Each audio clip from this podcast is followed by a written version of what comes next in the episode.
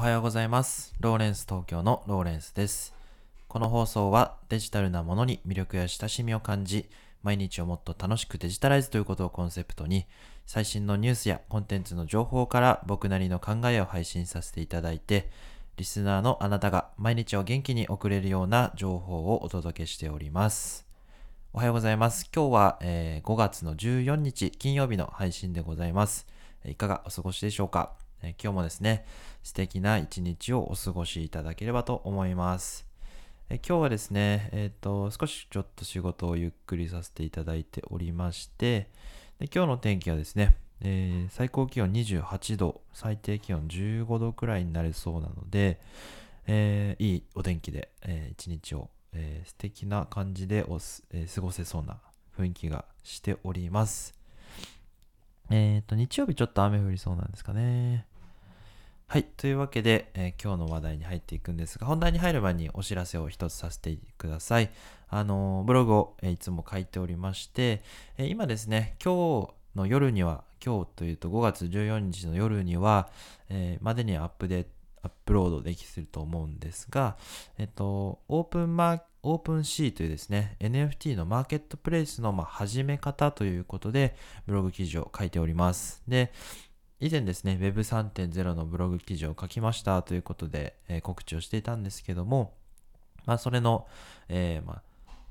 なん続きみたいな感じで、えっ、と、まあ、NFT というですね、世界観を、えこう、わかりやすく、えお伝えできればと思いますので、え興味ある方はですね、ぜひ、えチェックしていただきたいと思います。えブログは Twitter の記事、Twitter でも投稿いたしますので、えーぜひチェックしていただければと思います。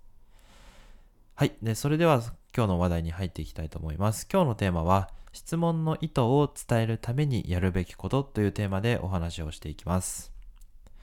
えーいつも、いつも通りですね、ブックブックスアップスから、えーご紹介したいと思うんですが、えっ、と、記事のタイトルが、質問は質問と思われがちだが、質問の意図はきちんと説明しなきゃいけない、えー新崎さんって方の、えー記事を紹介したいと思います。えー質問は質問。質問っていうのは、あの、こう、詰めるっていう意味の方の質問のやつですね。であの、最近仕事とか、まあ、日常生活をしていく中で、えっ、と、例えば僕からですね、これってどういう風になってたんでしたっけとか、で、あれってどうなってるんでしたっけみたいな感じで、こう、相手にですね、質問を投げかけたりした時に、あのなんか若干切れ気味でこう返されるみたいなですね、あの経験があったんですね。怒ってこう返答されるみたいな。いや、それってあれですし、なんとかですよ、みたいなね。まあそういうことがああって、なんで質問してるだけなのに、あの、怒って返す必要があるのかなってちょっと疑問に思って、で、そんな思ったところ、まあこの記事が紹介があって、読んでみたらですね、あまあ、あの、あ、そういうことなんだっていうふうに納得できたことがあったので、ご紹介していきます。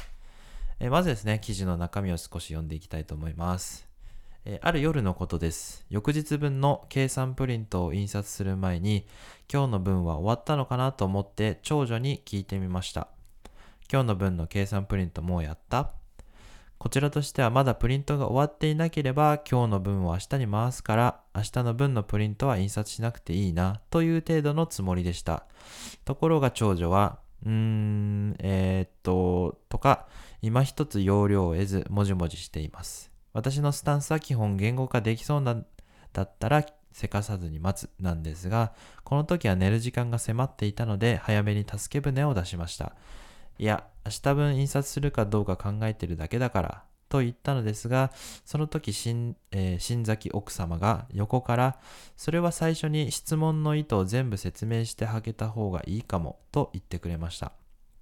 この時長女が正直に言うと叱られるかも、質問ではなく叱られる前兆かもと解釈している。そのため言語化をためらってしまっているんだということを明確に理解しました。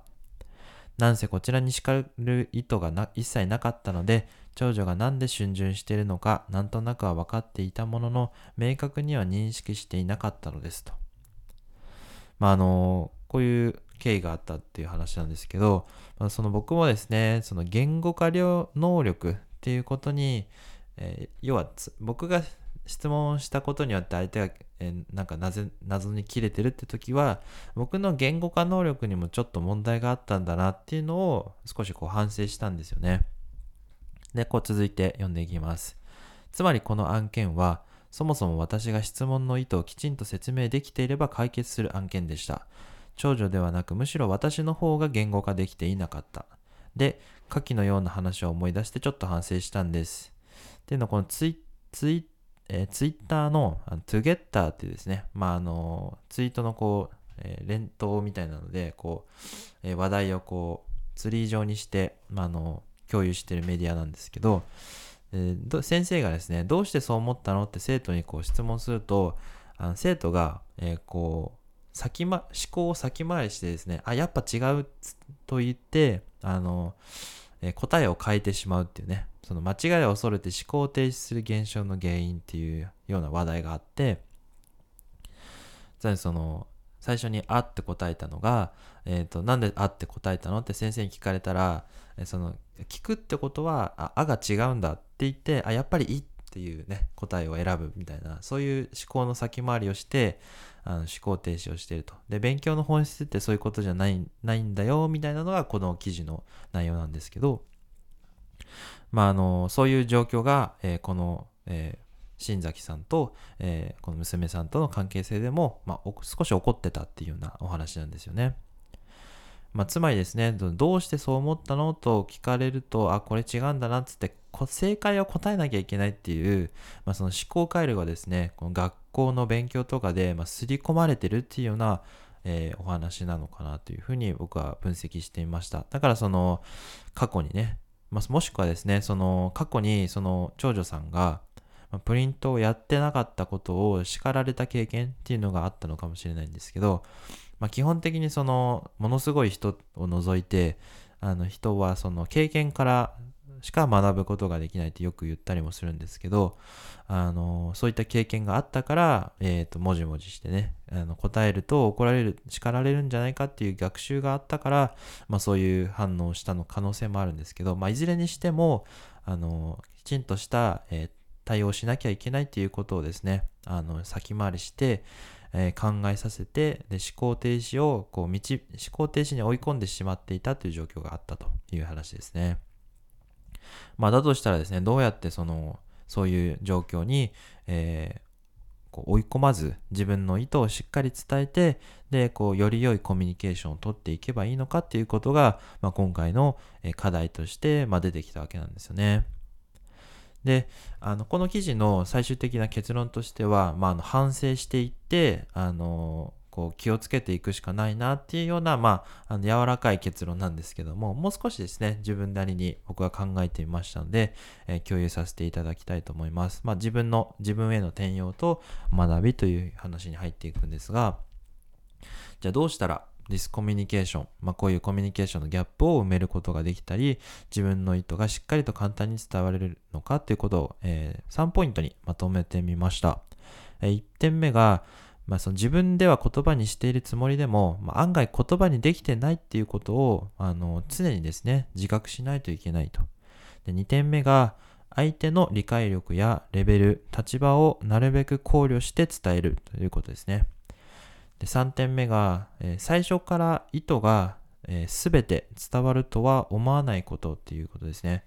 まあ、結構その諦めるというか、まああのえー会話っていうものは相手がこう自分の言葉を脳みそで認識してでこう理解してっていうその工程が挟まるのでどうしてもその、えー伝えたいことがまるっきり100%伝わらないものということで、えーそれを前提にですねお話をしていかなきゃいけないということなんですよね。だ子供と対面するときは子供に対する、えー話し方伝え方で例えば上司とか部下とかであればそれ人なりので上司の中でも小難しい人とか、えーまあ、理屈屋の人とか,、えーかももっと感情的な人とかいろんなタイプがいると思うんですけど、まあ、その人にフィットさせた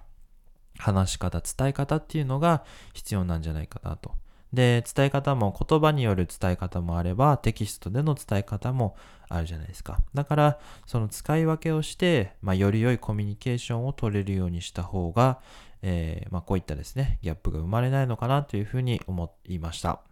そして、えー、自分の中でも挑戦していきたいなというふうに思いました。え最後まで聞いていただいた方、いいね、コメント、フォロー、どうぞよろしくお願いいたします。それではまた明日もお会いいたしましょう。ライフタイムデジタライズでした。ではまた、バイバーイ。